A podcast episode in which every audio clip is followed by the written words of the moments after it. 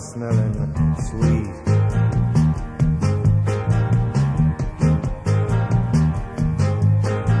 Move up the road to the outside of town and the sound of that good gospel beat.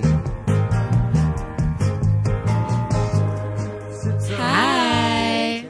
Welcome to episode three of OG Influencers. This is the podcast that explores your favorite artists, favorite artist, favorite artist. Cece here, And I'm Haley Hart.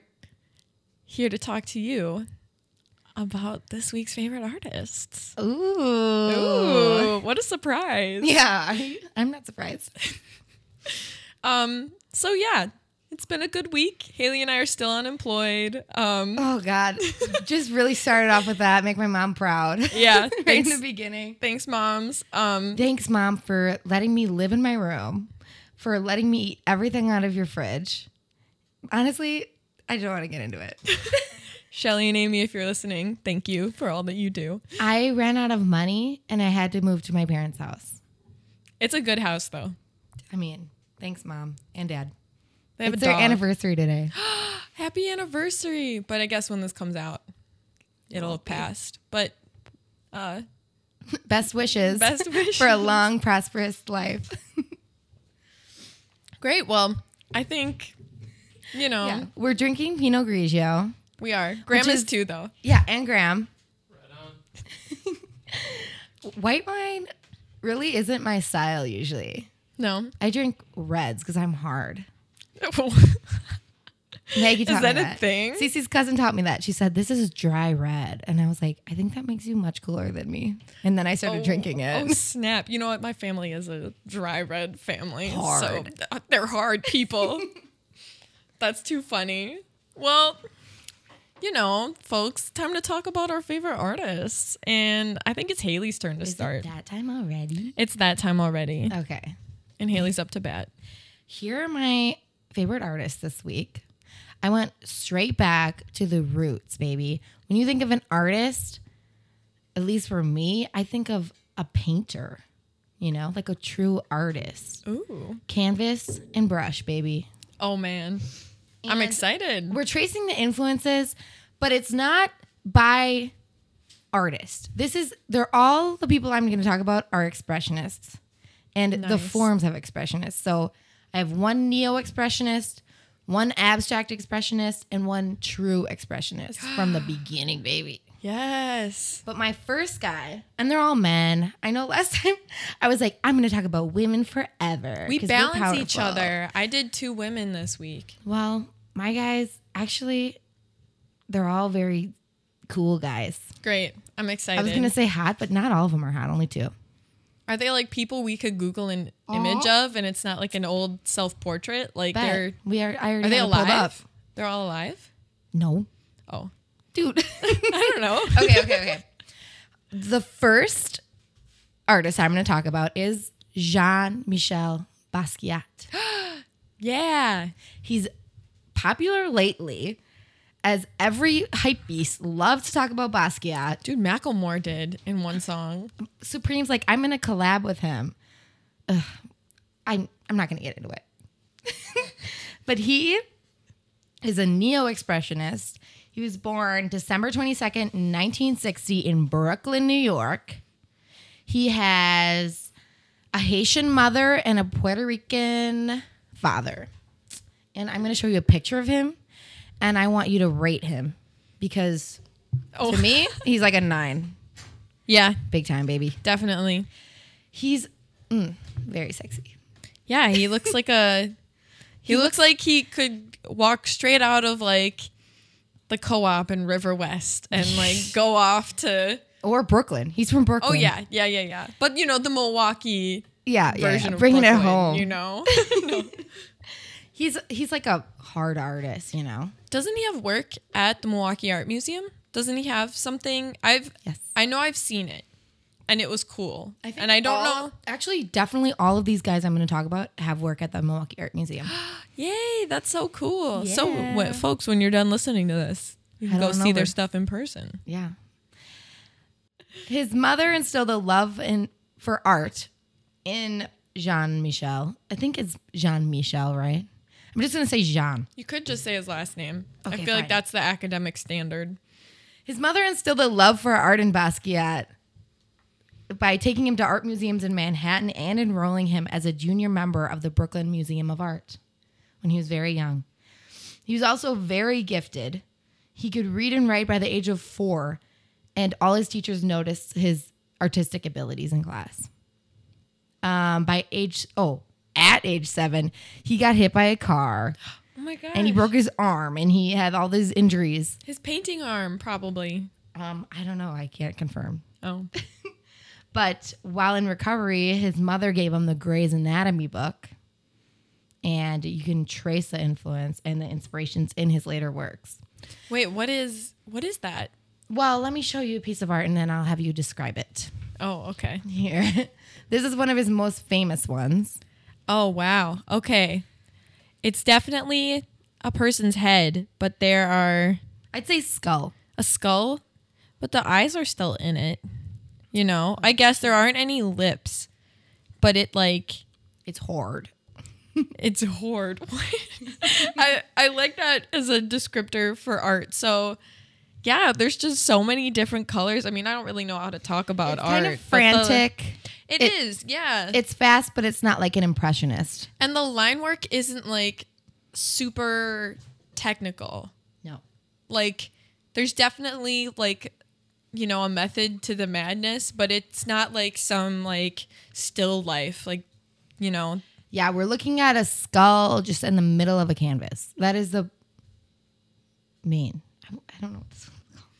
well it's cool It's probably called head. I think one of it's called head. sure I'm gonna go with that. i like it Um. So actually, at the age of seven, also this is when his parents separated. By eleven, he was fluent fluent in French, Spanish, and English. So he's like really by 11 by 11. Well, Haitian and Puerto Rican descent. So Oh. French, Spanish, and then English because he was born in Brooklyn. that's so awesome He went to St. Ann's, um, which was an exclusive art oriented private school, and he competed in track. So he was good at sports. He was good at um, school and art. Like he's hitting, he's the full the package i think that goes from 9 to 10 yeah, T, uh, Yeah. 10. He's a 10. Um, at age 13, his mother went to a mental institution, and after that, she spent her life in and out of them. um It's pretty sad. And then at 15, he ran away, but within a week, he was returned to his father. So he's really just trying to run away, i wonder what he did for that week like Oh, he was at parks and stuff on Oh. benches. And then they were like, Who are you? And why are you so young? Um, at 17, he dropped out of high school, but he went to a different high school in Manhattan where artistic students thrived. good for him So a lot of the people who went there did drop out of school. Um, but because he dropped out of high school in the first place, his dad banished him and he stayed with friends and supported himself by selling t-shirts and homemade postcards. That's awesome. I'm just laughing a little bit at your phrase. His banished. Banished. Like, That's from. Wikipedia. Yeah, my need- sources. I my feel like- sources today are Wikipedia and a book by Sam Phillips called Isms: Understanding Modern Art. And I highly recommend this book. I had to buy this for a class, and it is a the perfect resource for every art movement. Well, not all of them, obviously, but like all the basics, baby. Well, I think I trust that book more than that Wikipedia article because Banished. banished. You need like you need like a kingdom to be able to banish people. Okay, okay. He was kicked dude. out and not allowed back. banished. Banished. Okay. Um, his first recognition came from a group he formed with a friend, Al Diaz. Um, they spray painted graffiti under the pseudonym Samo or Samo. But the project ended when their friendship ended, and they painted Samo is dead on the walls of Soho buildings in 1979. So that was short lived. So he was pretty like popular at the time. He was kind of like a socialite a little bit. He appeared on public access TV and he formed a rock band and they played around the city. Um, he started in a- an independent film and he appeared in a Blondie music video. Ooh, I love Deborah Harry. He was like, yeah, He was just like a fun hipster that everybody wanted to know. Yeah. Oh my gosh. But like he didn't know it that he was so cool. Everyone was just like, "You're so much fun to be around, and you're so talented. Let's be Like, friends." let me take you to dinner.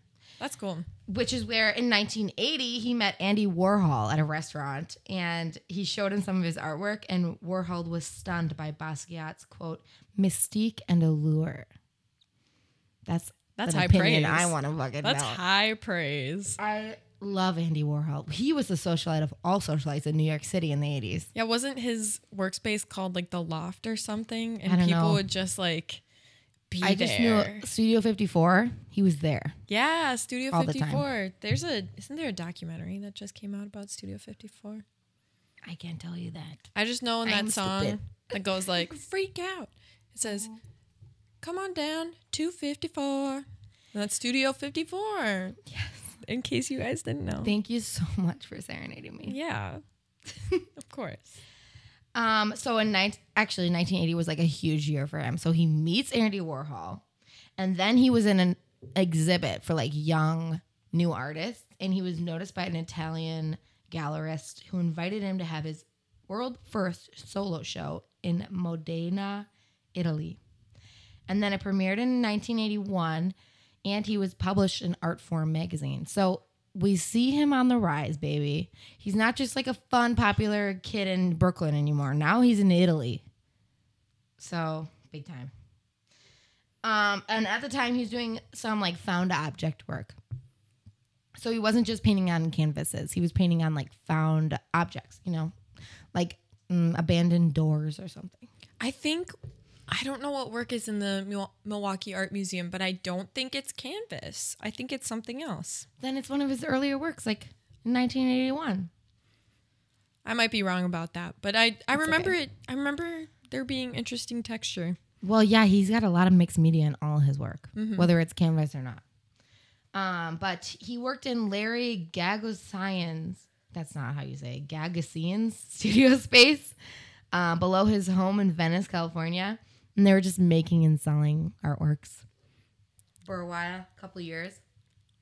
Okay, I wrote his art focuses on suggestive dichotomies like wealth versus poverty, integration versus segregation, and inner versus outer experience. So that's what he's trying to portray through his content or form. Both. Content and form, baby. Um, so he's a neo-expressionist. And the prefix neo implies a reversion to the past with some modification or updating. So there's, for example, there's neo impressionism and post impressionism, um, where neo impressionism is almost exactly like impressionism, but like very small. Neo impressionism is a synonymous with pointillism. So they just they modified it and they made the brushstrokes even smaller. But post impressionism, like artists like Van Gogh, is a new it's it what did I say? It moves beyond. So it is outlined. You can see a definite divergence from actual impressionism. But it's the same here. So this is neo expressionism. Um in his 10 year career, he produced 1,500 drawings, 600 paintings, and many other sculptures and mixed media works. Um, a poet and an artist, he featured words in his art as well. So when you look at a painting like this, you can see the skull, but you can also see written words on top. He's like really doing a lot of mixed media here. So this is not all paint. He's also using Okay. felt tip, I think I read was the media he chose to do drawing in words. Um, he explored themes like words, anatomy, heritage, heroes, and space. When he was with, living with Larry, because I don't know how to say his last name, um, in Venice, he said this. This is so funny. Everything was going fine. Jean was making paintings, I was selling them, and we were having a lot of fun. But then one day, Jean said, My girlfriend's coming to stay with me. I was a little concerned. One too many eggs can spoil an omelet, you know? So I said, Well, what's she like? And he said, Her name is Madonna, and she's gonna be huge. Oh my Isn't that gosh. What? So Basquiat was fucking dating Madonna. no way. He had some. He had amazing taste. Her name's Madonna and she's gonna be huge. He said, "I'll never forget that." So Madonna came out and stayed for a few months, and we all got along like one big happy family. That makes me so happy. That's I'm glad crazy. it, it didn't end up being like a like a Yoko Ono thing where they oh just like let Oh I it don't want to like talk about her. Well, just like you know, I'm glad that it wasn't like ooh this girl, and then it was like Yeah. oh yeah this girl. What's she like? Okay, cool, whatever. Yeah, I'm glad that they were able to get along and not break up the band. Yeah, no, we didn't break it up. But if anything, that just proves what good of taste Basquiat has. He knew he was Madonna before Madonna. You know, Yeah, he was with her before she was big, right? he knew That's what that exactly who means? she was and what she was going to be. Yeah, he has good taste. So That's I great. trust him. So he continued to create his art, and he gained a lot of notoriety, and success. but he began to use heroin. Um, his friends think it may have been his way of coping with the demands of his fame, the exploitative nature of the art industry, and the pressures of being a black man in the white dominated art world.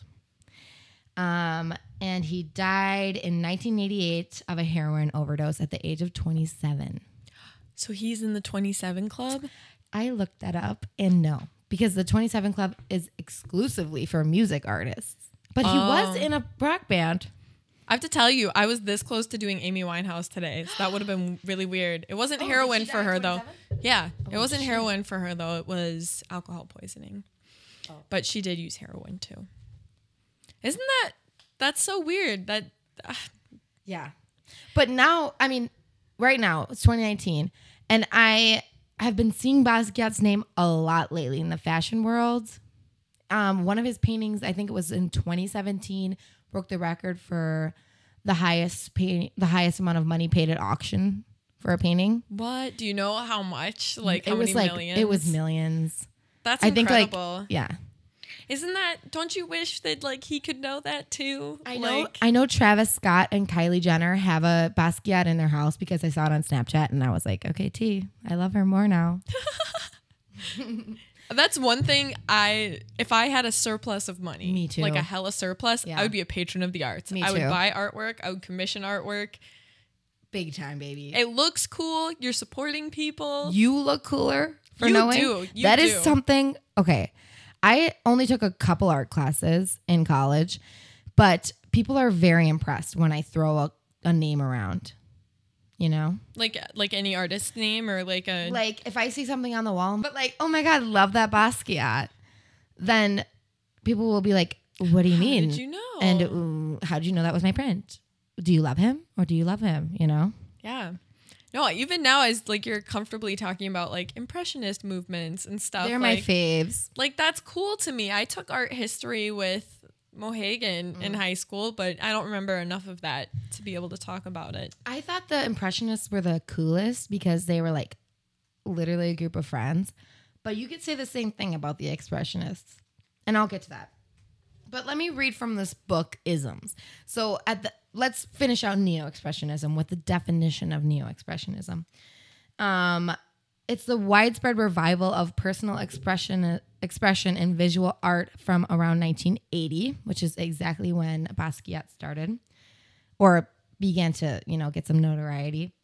Um, an international trend rather than a shared aesthetic, it was characterized by figurative and gestural paintings. They were often imbued, is that the word? Mm-hmm. With allegories, ironies, or a postmodernist sense of self awareness, which is exactly what Basquiat's doing here. I like him. This was a good one. I hope you like it. okay, so here's the tea. This next artist, you I just saw you stare at my paper, so now you know. No, I don't know. I didn't look. I saw you. No, I didn't. Haley, I- I you give me too much credit. I'm like I can't read upside down. okay, this next artist is my favorite painterly artist of all time. painterly. He's a painter. Mark Rothko. You don't know him? I don't think I do. Fucking. It's fine. I've You'll heard the know name. when I show you. I've heard the name. So let's rate him. He's a solid four. but his mind, cute his man. mind is like a, a twelve. Wow, breaks the scale. He's cute. He's like a, this picture is old, but man. his the Wikipedia article you have pulled up right now says his name is Rothkowitz. yes, Is he was that an So- artistic name chop? Oh, Yeah, I just pulled up a picture of a Rothko. Um, he was born Marcus. Okay, let me do this right. Yakovlevich Rothkowitz on September fifteenth, nineteen oh three, in Russia. He's of Russian Jewish descent, and he's an express abstract expressionist. Wow, this is really hard for me today. Um, but I was taught that he was a color field painter, which uh, this expressionist term is, I think, is just like a, an umbrella term for all the small ones. But he himself refused to adhere to any art movements. He was above that. Oh, I like him. So he's born in Russia. Um, he was raised secular and political rather than religious um, because he's from Jewish descent. It was kind of a hard time, be, you know, pre World War II, but it was scary. Yeah. Um, the family was highly educated and they immigrated to Rush from Russia to the US in 1913 where they arrived at Ellis Island. Um, they went to Portland, Oregon, and his father died a few months later, so they had no economic support. However, he completed high school early with honors and he learned his fourth language of English. So he was also highly intellectual in language. That is definitely a theme we have today. I have at least one of my people have been like stated as having like really high scores on intelligence tests and stuff. I mean, Yeah. I think smart people do cool things. I think that's what That's why I'm such a fucking failure. No. Okay. like his father, he was passionate about issues like workers' rights and women's rights to contraception, which is some piping hot tea right now. Yeah, how so he was born in 1903. So how old is And he he's when he's still new. for that? Well, this was in 1913. Well, yeah. Nah. He was 10, but he knew.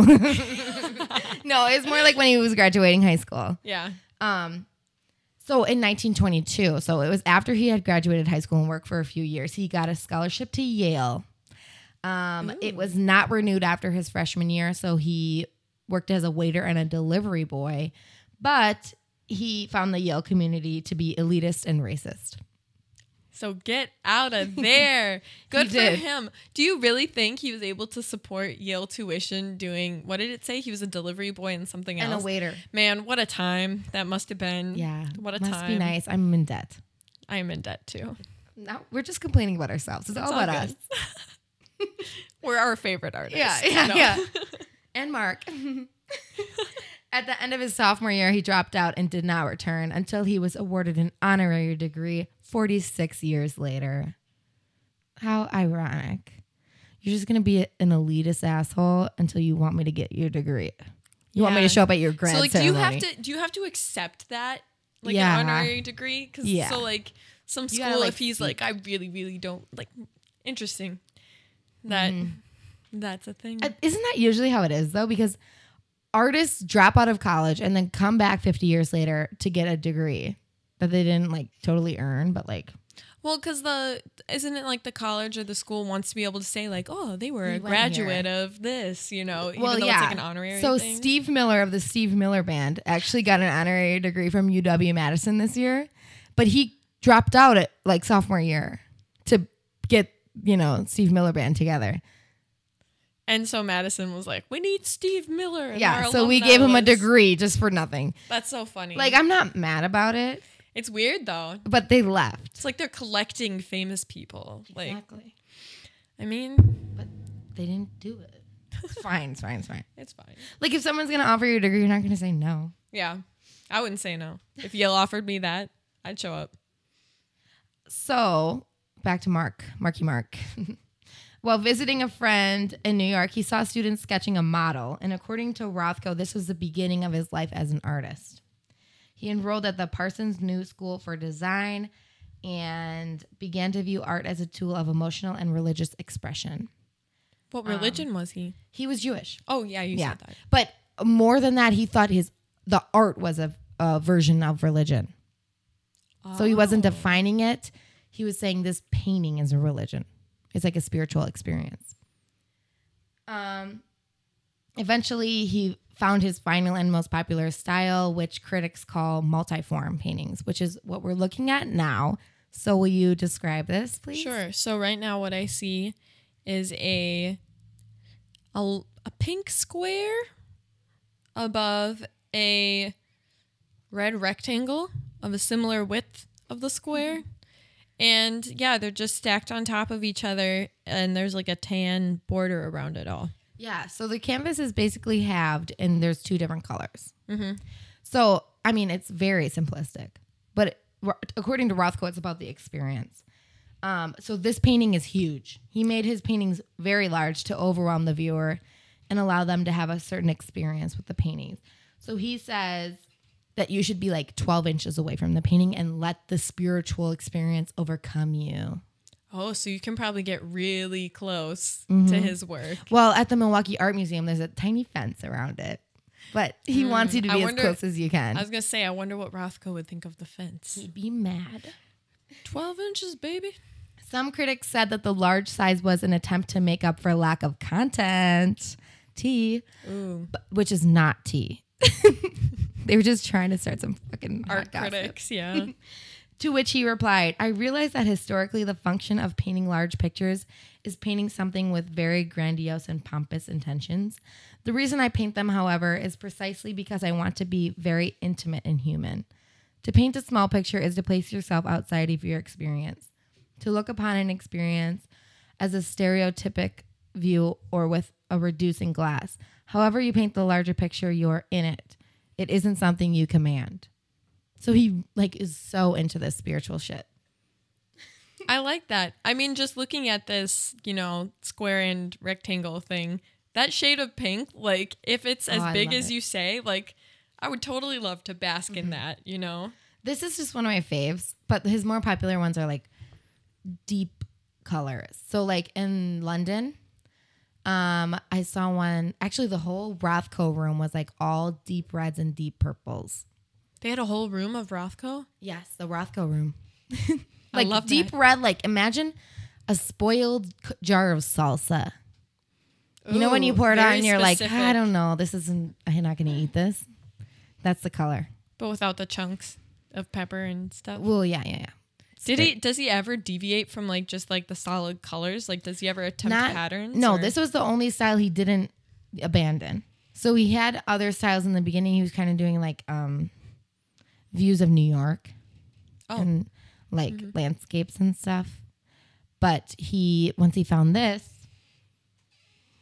then he didn't go back. What they call it? I never had a name for it, but they called it multi-form paintings. This is why they call the, what I I learned him as a color field painter. So then you can definitely see that. Um, he became successful and financially successful after Fortune magazine named him a good investment. Yay! Good on that magazine.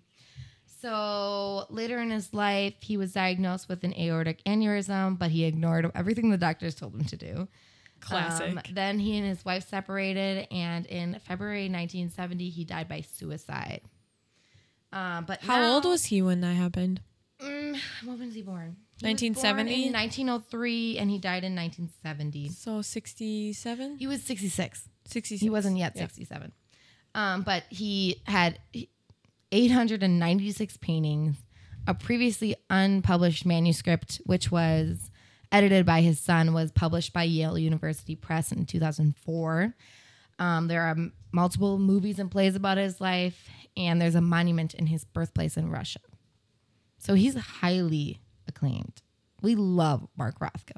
I'm so sad about his ending. Yeah, wasn't a good end, No. but he was very old. and to make it to that age, you know, like I I'm I'm curious. I'm saddened as well. Well, Basquiat died at 27 of an overdose. Mark Rothko died at 66 by suicide. And unfortunately, the next artist also died by suicide. So these artists, I I believe that these artists have such a an intense and unique ability to understand life and that's not always a good thing. No, because with that you get all of like the sadness. Yeah, the good and the bad. And sometimes that I I totally buy that that sadness can overwhelm the good, which is really sad. But I guess I should Man. read what abstract expressionism is. yeah, Um, okay. The term abstract expressionism is applied to American painters who, during the 1940s and 50s, aimed to convey emotion through abstraction.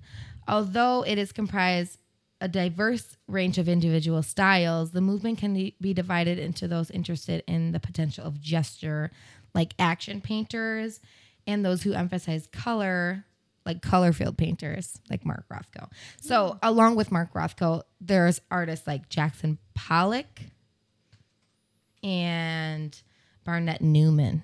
So, there's some popular dudes Yeah. that we know of. yeah, I mean, I think I think Rothko and Pollock are two of the most uh, recognizable guys in art. If you see a Rothko, then you'll know every time you'll see a Rothko. yeah. I mean, I didn't. I knew the name. I couldn't match it to the artwork, but now that I've seen one, I could see. Yeah, I could totally be like, "That's Rothko." Yeah, and or then you, you seem know, impressive. Yeah, So the last guy, he's an expressionist. He was an early expressionist. He's one of the founders. Um, Ernst Ludwig Kirchner. He was born in 1880 in Bavaria, and he is credited to being one of the founders of expressionism.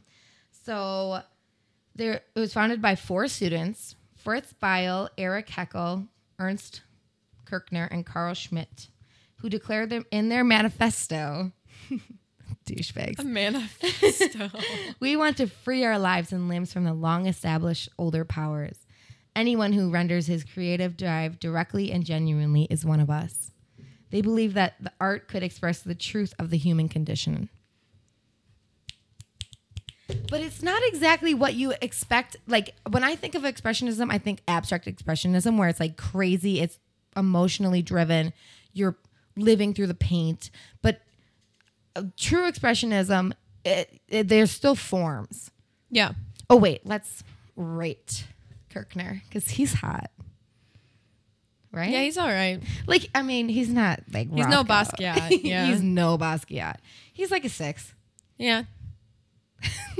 but he looks tall. Does he look This tall? is a photo of just his it's face, but I literally think yeah, it's tall. literally just his face. Sure, Fine, sure. fine, fine. He's got a nice nose. so this is a painting, Cece. Can you describe it? Alrighty. So right now, what I am seeing are And the name of the painting is called Street Dresden. street. Yes, and I buy it. So it does. It looks like we've got two crowds of people, one walking towards us and one walking away. Um, I'll comment on the one walking towards us right now. It appears to be a lot of finely dressed ladies. Um, but I guess the thing that really stands out to me right now are the color choices. Like one woman has like a red skin tone, another woman it looks to be green. Like the street is pink. Um, there's a little girl who she looks a little pink too. Very demony. Yeah, she does look a little spooky to me. What it reminds me of, um, so like the one art person I know to talk about is Toulouse-Lautrec. Yes, that the is. one, the one image, I don't know which one it is, but it's like at, at, the a Moulin Rouge. yeah, it's like a, but it's it seems almost like a cafe, and Yeah. there's like this woman, and she's like uplit by like it looks kn- like yep. she's uplit by Yes, green light. I know exactly That's how these about. people va- like kind of like unnatural and kind of spooky Mm-hmm. is what I'm getting from this. I Henri Toulouse-Lautrec is one of my other favorite artists. I do like him very much. Um, I can't find him in here, but yeah, that's part of the the intrigue. Is the these colors are opposite on the color wheel, so that's what attracts your attention. Yeah. Okay. But the forms are taller. They're kind of spooky, they're really they're really curved. Like there are no hard angles. but there are hard lines. Where? Right Oh. here. And there's a lot of outlining. It's kind of could almost be a Van Gogh if it were in different colors. Yeah. It does. It looks fast. There's a lot of movement, Mm-hmm. but you can tell that it's driven by emotion. Yeah. So back to his life. He's born in Bavaria. Um, although he his parents were encouraging of his artistic endeavors, he did want he did complete high school and he studied architecture in Dresden. Um, he's kind of funny. so um, he met his friends, uh, architect architect students, excuse me, um, and they formed the Bridge, and those were the four guys who wrote the manifesto on expressionism. Um, and from then on, he committed himself to his art. So they met initially in his studio, which had previously been a butcher shop.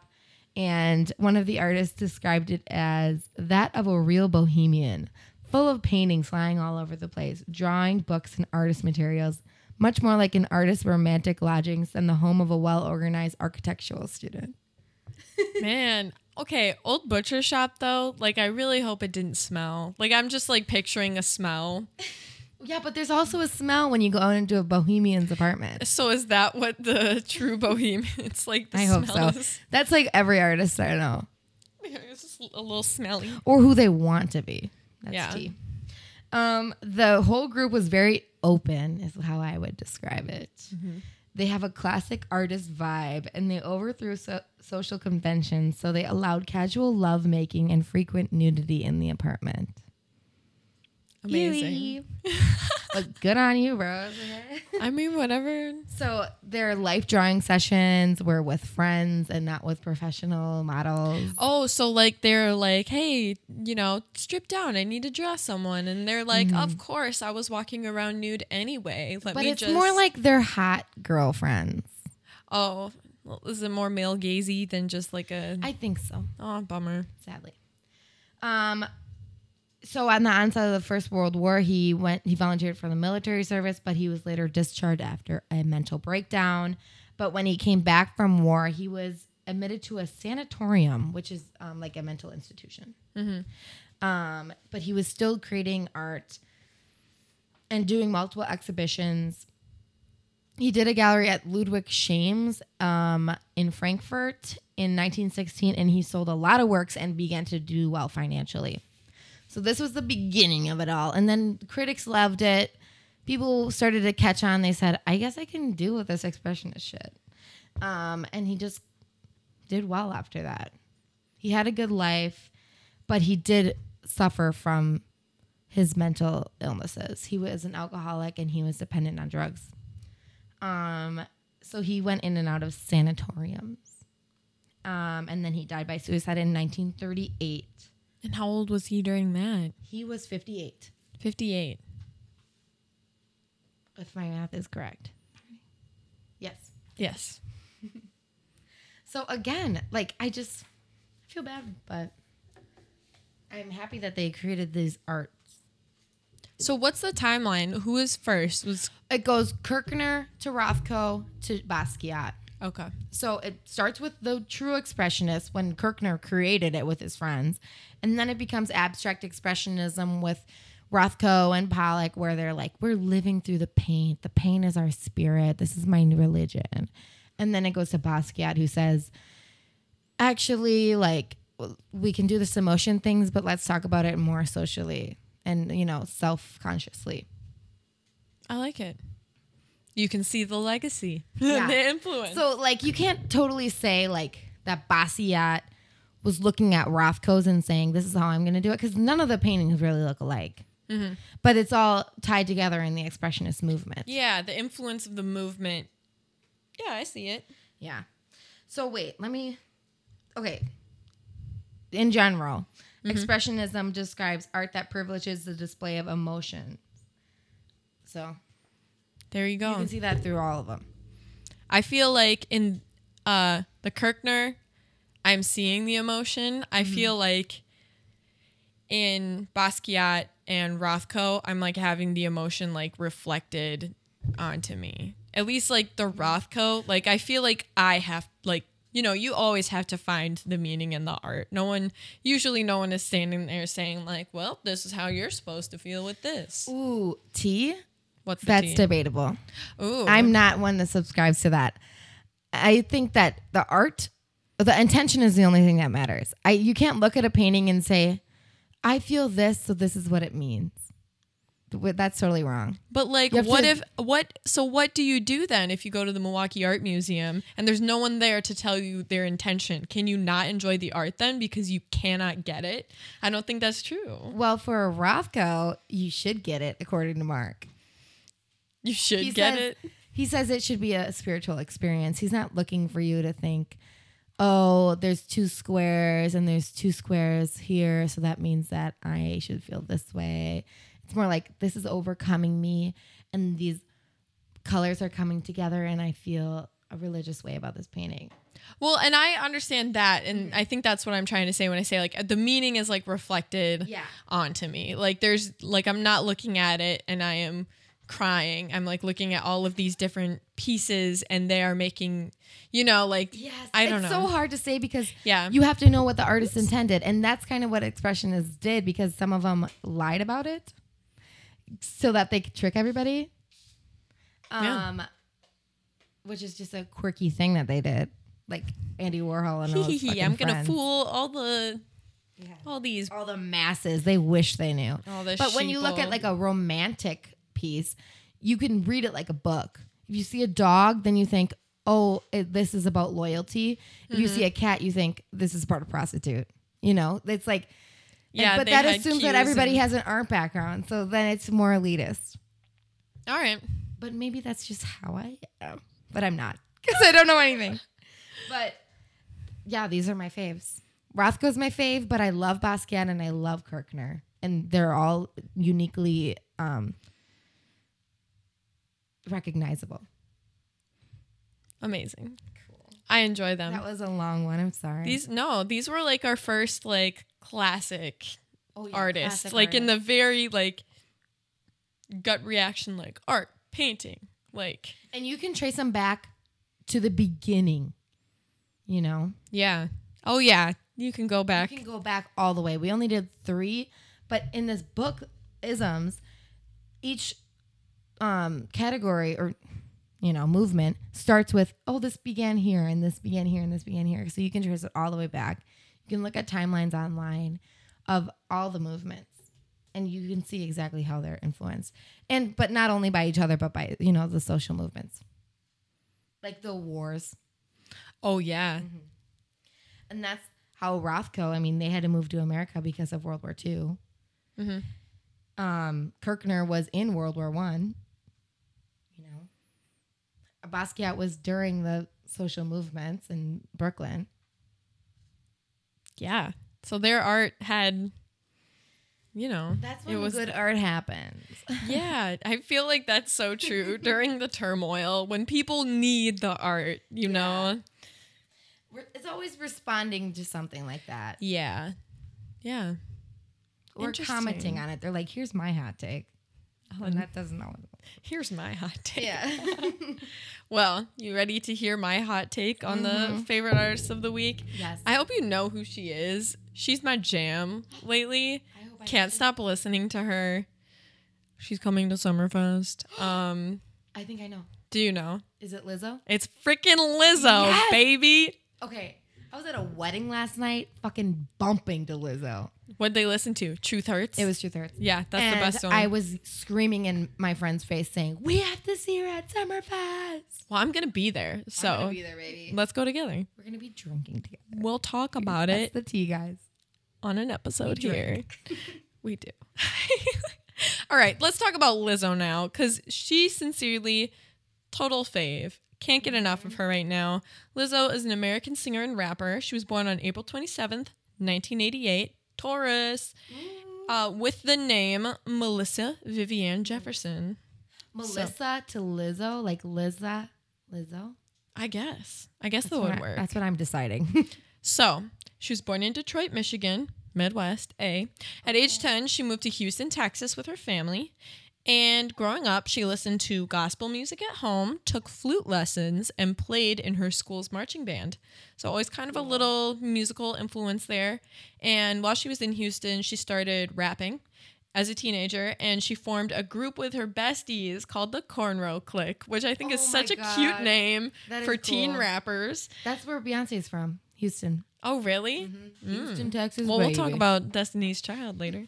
Um, and so Yeah, so after she graduated high school, she studied classical flute performance at the University of Houston. Oh my god. But sad news, her father died when she was 20, and that like totally derailed her from that path. So like, you know, who knows if she would have been like, you know, she might have been like a flutist. You know, that might have been mm-hmm. Lizzo's path, but after this loss, she was devastated and she moved to Minneapolis in 2001. That's how I know her because whenever Lizzo comes on, someone in our Wisconsin group goes, "You know, she's from Minneapolis," and then we're like, "Yeah, Midwest." Midwest. Sister. Well, it's true, but the true origin is Detroit.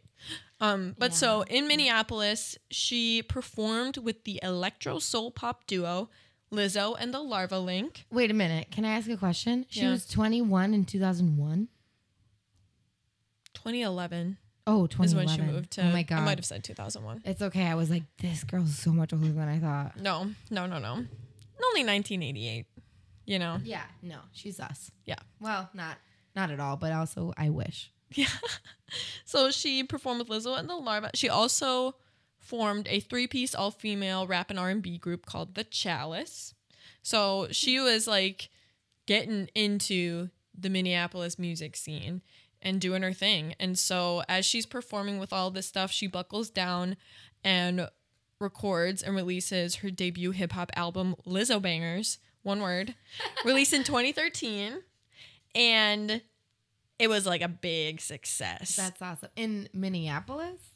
Or yeah, I think okay. she's still in Minneapolis at this point. And so then to just talk a little bit about what I love about Lizzo. Lizzo is an advocate for self-love. Yes, she has she this song called Soulmate, which is pretty much just talking about how like she looks in the mirror and thinks, "Damn, she's the one." And how like she's her own soulmate and like she is always going to like take care of herself no matter what and she's never going to let anyone bring her down. I love her for that. It's so why I love her so much because she makes me feel amazing. Oh she's yeah. a body activist all over. On every time she does an interview, she's giving herself love, and like we all need to do that more. hmm Focus. Her music focuses on themes of body positivity, sexuality, race, inclusivity, like all, of the, things important that stuff. I'm looking for. Yeah, all of the important stuff. And like as I read about her, she's never done anything even slightly problematic, which is like great because you really can't say that about anyone at this point. honestly, like we can all have our opinions about cancel culture, but if you're not doing anything to be canceled, then you don't have to worry about it. Exactly. And she's just literally all she is doing, I think, is elevating other people. She's a great, she's like an LGBTQ ally. Yes. She, all of her backup dancers, she calls them the big girls. They're all plus size dancers. Um, I love that. so yeah, she's an ally. Can I say this? Yes, you can. Don't call them the big girls if you're not also a big girl. T. We said that at the same time. Um, so LGBTQ ally, she said, um, when it comes to sexuality or gender, I personally don't ascribe to just one thing. I can't sit here right now and tell you I'm just one thing.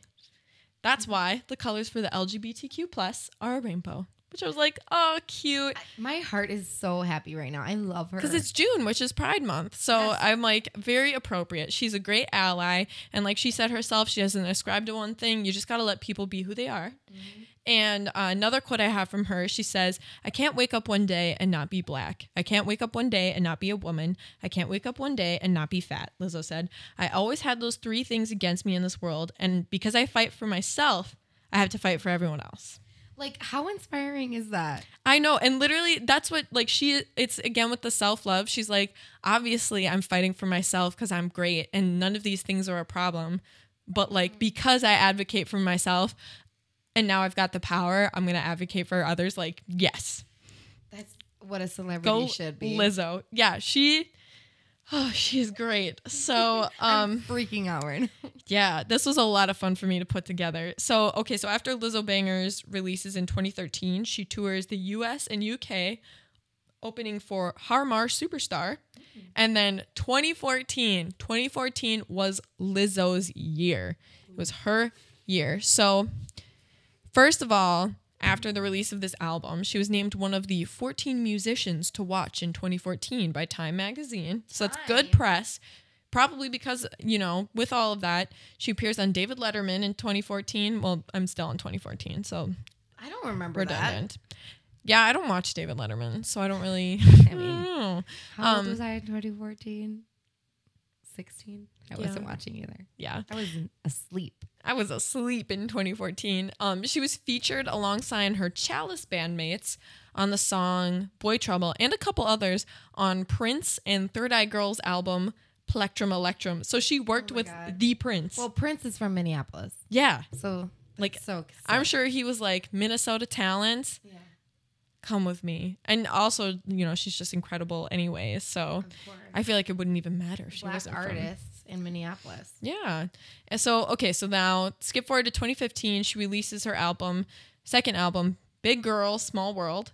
The album landed her a record deal with Atlantic Records, the big, girl. the big, the big one, and the big kahuna. the big Kahuna. And she appeared as a guest judge on the 10th season of RuPaul's Drag Race, which I've heard is the best season. I watched that. Well, Yeah. I mean, wait, let me look up the winner and then I'll decide it was if it was the best season. All right, great. Um, so then in 2018, she went on tour with Florence and the Machine, and now in 2019, she's going on her own tour called the "Cuz I Love You" tour. "Cuz I Love You" is her third album. I'm an idiot. I mean, season 11 just ended, so I should have known that season 10 it is the best season. Great. It's because Lizzo was on it. All hail, all hail Queen Aquaria. yes. Okay. I'm sorry to see her go. Oh. Gee. So now, so yeah, she's going on her own "Cuz I Love You" tour. Uh, this April, she performed at Coachella. Now, like I think next weekend. Well, for us, for now, she's headlining Indie Pride Festival, and apparently the local, just a little shout out, the Milwaukee musician Lex Allen, I think, is opening for her, That is so which is sick. pretty great for him. Like, I hope he pulls a Lizzo soon. Me too. But um, so yeah, she's coming to Summerfest, and one of my June other favorites. 27th at Harley On- Davidson Roadhouse stage. at We'll 10 be p.m. there. We'll be there. Um, another one of her songs that I really like is Tempo, and it's a collaboration that she did with Missy Elliott, which hit number 21 on the US Digital Song Sales chart. I don't know if that is her highest selling song or not, but it's a perfect segue into my next person, who is Missy Elliott. Oh my god, this girl's such a badass. We love Missy Elliott. Okay. I'm just going to keep going. Missy Elliott, American rapper, singer, songwriter, dancer, and record producer. She was born as Melissa Arnette Elliott on July 1st, 1971, at Portsmouth Naval Hospital in Virginia. She is the only child of mother Patricia Elliott, a power mm. company dispatcher, and her father Ronnie, a former U.S. Marine who worked as a shipyard welder. So, Wow. Humble beginnings. Yes. And similar, so Lizzo listened to like gospel music. Missy grew up in an active church choir family. At the age of the at the age of four, she's singing and she would perform for her family. Oh hey, Hey. we're gonna just break a little bit. We got some friends coming into the studio. We'll we'll resume shortly when the hubbub has died down. Pause.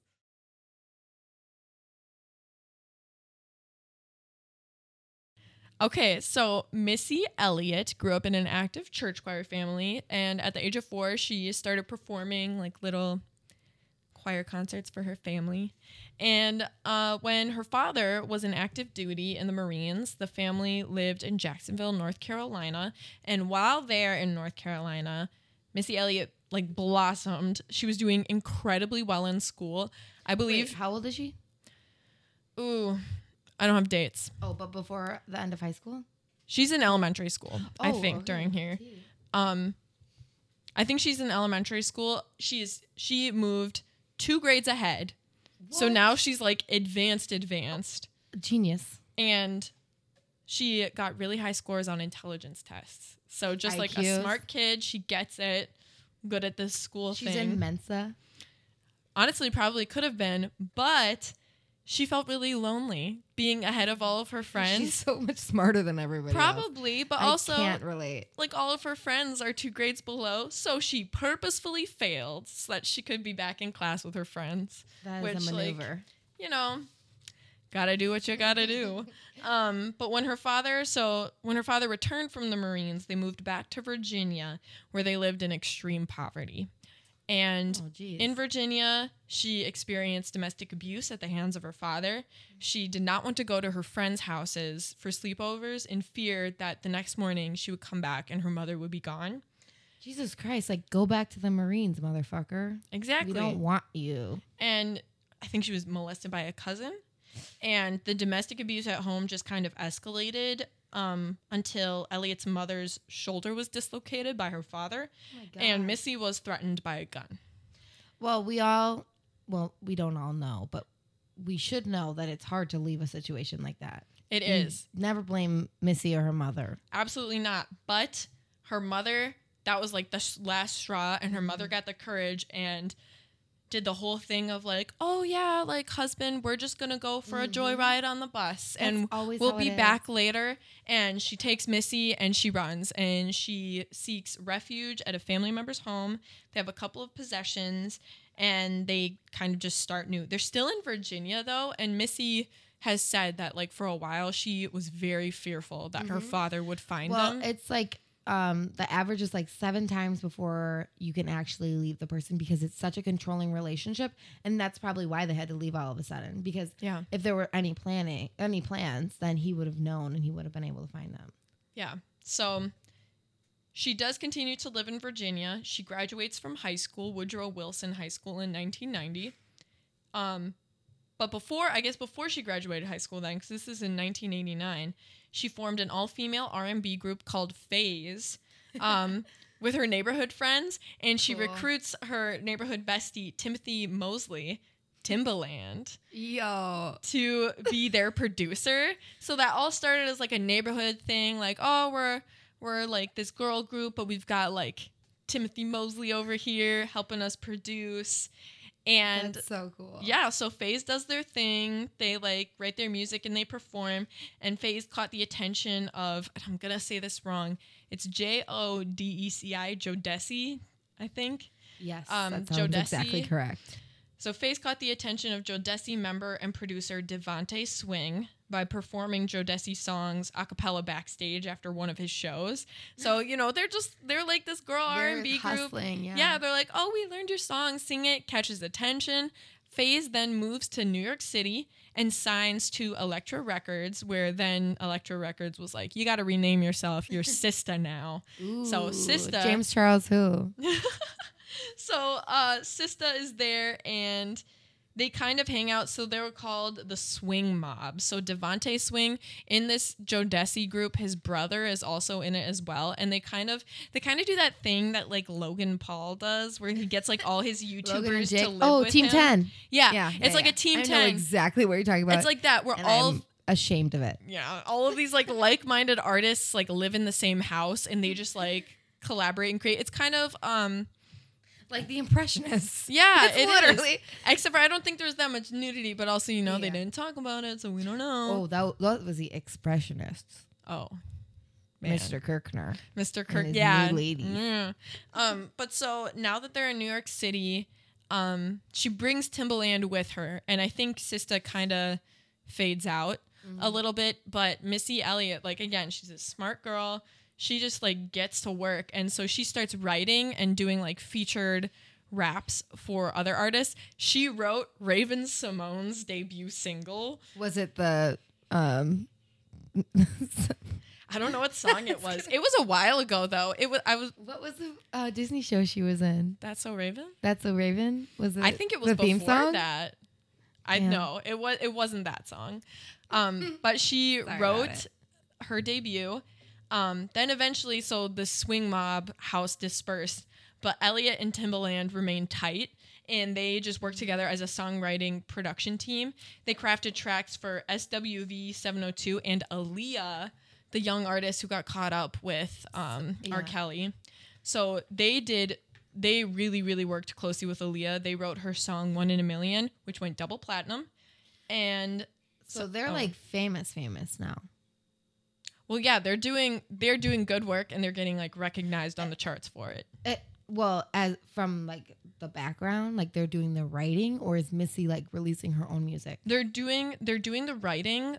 Missy isn't releasing like her own music per se, but she's also rapping on different tracks. So Mm-hmm. Oh, some of the yeah. tracks that she writes, yeah, like she would be like the she's like the Ludacris at this Or point. the Nicki you know? Minaj before she was sure. Nicki. Yeah, yeah. Um, but so yeah, she writes One in a Million for Aaliyah, and then eventually her debut album, Missy's debut album, Super Duper Fly, was released uh, mid 1997, Good and pronunciation. Super Duper Fly, and uh, the lead single The Rain went platinum. And her, a lot of her success, like obviously she's a talented writer and producer, but also for her solo album, a lot of her success was due to these really unique music videos that she made for her singles. Um, she got Harold Hype Williams to direct them. I love And- these nicknames. Yeah, Hype made many groundbreaking hip hop Afrofuturist videos at the time, and her album, Supa Dupa Fly, was nominated for Best Rap Album at the 1998 Grammy Awards, but she lost to Puff Daddy. So, Because he's a boy. He's Yeah. well, he's a man, but I'm gonna call him a boy. so yeah. Um, then just to talk about her legacy a little, she led female hip hop album sales during the late 1990s, whether she's writing all of these hits or she's like featured on them. Um, so the late 1990s and the early 2000s, and as a collective, sold over seven million copies of Holy shit! like her work, and I think that includes her being featured and stuff, but also like the behind the scenes stuff. That is totally a killing badass it. She's female. running running the game. T. And her themes of her music include feminism, body positivity, sex positivity, which, you know, direct correlation now to Lizzo. Yeah, sounds like Lizzo. Yeah, and they collabed on the song Tempo. So Wasn't Missy Elliott at the Super Bowl a couple years ago? she was. Yeah. Yeah. Um, Destiny's Child credits Missy Elliott for clearing a path in the American music industry um, towards their own pop preeminence. That's what they say. Thank you, Missy, for Yes. Beyonce. Yes, right? She's responsible for so much. And she changed the rap game for women. She refused to be mm-hmm. pigeonholed to like one kind of thing. Like you look at her music videos and like there's nothing wrong with dressing as provocatively as you want in a video, but mm-hmm. Missy definitely doesn't let herself like she doesn't have to dress that way. Not saying that other women have to, but like she while everyone around her is wearing like really short shorts and stuff, like she's wearing a tracksuit and she is getting everyone's attention. You know who's doing that right now is Billie Eilish. She Oh, was yeah. quoted saying, well, it, it- for a different reason, I think, but she's wearing all these crazy huge outfits, like Mm-hmm. huge as in like not her size, yeah. and she's saying for the same reason, and she's saying, well, if no one knows what's underneath, then like they don't get to judge me for it. They get to see exactly who I am, and not I'm not defined by my clothing. Yeah. I just and it's it's more interesting to me because it's different. Like I feel like at Yeah. least now I'm seeing a lot different clothing. Um so yeah, she refused to be pigeonholed and she was the first female rapper inducted to the Songwriters Hall of Fame in this year, 2019. And she received an honorary doctorate of music degree from Berklee College of Music. Did she go to Berklee ever? Not that I could see. You know what? So Just more of these take it. take these honorary degrees. People want it to once, give I'll say it you- again.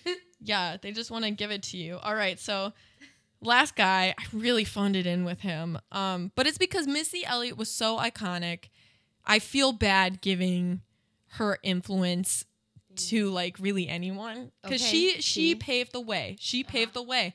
So and uh, crediting a man for that is kind of so this guy, I'm just throwing him a bone.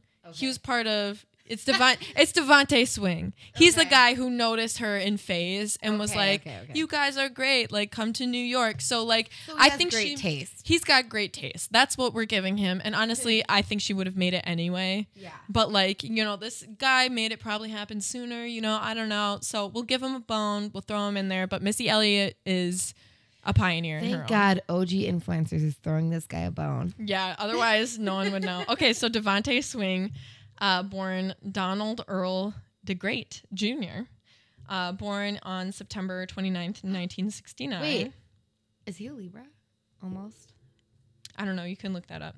Um, but he's better known by his name DeVante Swing, and he is an American record producer, singer, rapper, and songwriter. and he became He is. he is he's Libra. Yeah, so I like him more now. Okay. He became known in the 1990s as the founding member of the R&B group Jodeci. I really hope I'm saying that right because I've said it many times. Um, a popular R&B act at the time, and for that group, he served as the main songwriter, producer, and leader. And also in that group was his younger brother Dalvin. And he okay, so yeah, then he's also he's credited for discovering Timbaland, Missy Elliott, which like discovering is like, you know, he's just the first one who saw them, okay? Yeah. He's just the first one. And he also acted as a video director for a lot of these groups. And yeah, he also mentored Flo Rida in the early stages of Flo Rida's career. Thank So, God for that. Yeah. I don't know much about DeVante Swing's upbringing. Um, but at the time He doesn't have a very prosperous Wikipedia. Yeah, that's part of why there's n- we're we're phoning it in because Wikipedia phoned it in. You know, we just we follow what Wikipedia says. But um, at the time in the '90s, Jodeci, Joe Desi were dubbed the bad boys of R&B, and I read an insane story. This guy Devante was robbed. In like the most horrifying way, the, Oh, the no. murderino in me has to talk about it because Please. so his younger brother Dalvin is having a birthday party, and all the other members Is of it Dalvin's birthday? yeah Oh. Dalvin's birthday, having a birthday party. All the members of Jodeci are there except for Devante, and they're like, "Where's Devante? Devante loves to party. Devante never misses a party. RT. Where is he?" Mm-hmm. And they're like, "This is so uncharacteristic of him. We got to go to Devante's house and see what's up." They go to Wow, Devante's they house. leave a birthday party because they're worried about their friends. The thing is, I don't know what time. Like maybe the party's over, maybe it's in the middle. Anyway, they it's leave. like 8.30 a.m. They leave. They go to Devante's house.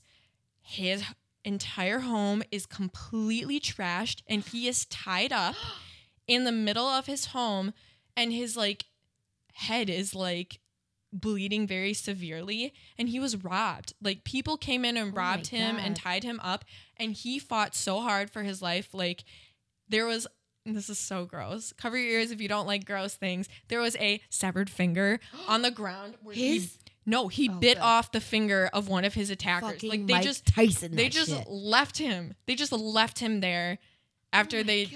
Yes. So well, did they use the finger to find out who the robbers were? apparently they were cousins. There were two of them and they were cousins. Well, I- one saw cousin them. one cousin killed the other cousin and then the cousin that's still alive is in jail.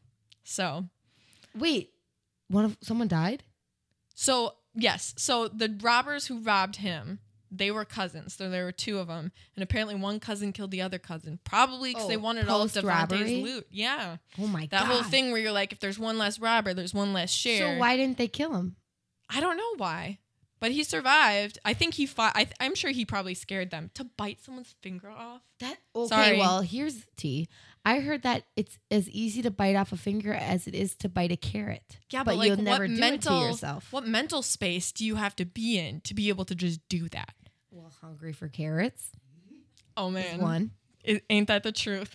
So there you go. We have DeVante Swing. I'm sorry I don't know more about you, DeVante Swing. Wikipedia let both of us down today. You know what? I don't care to know more. He has an interesting story, and he's a Libra. And that's. that really is all you need to know. Missy Elliott shines, Lizzo shines, DeVante Yeah. shines. I'm worried about Missy and Lizzo and Yeah. Melissa. Yeah. Well, Cece, we are gonna be at Lizzo, and we're gonna be fucking having the time of our lives, dude. it's gonna be great. That's gonna wrap up today's episode of OG Influencers.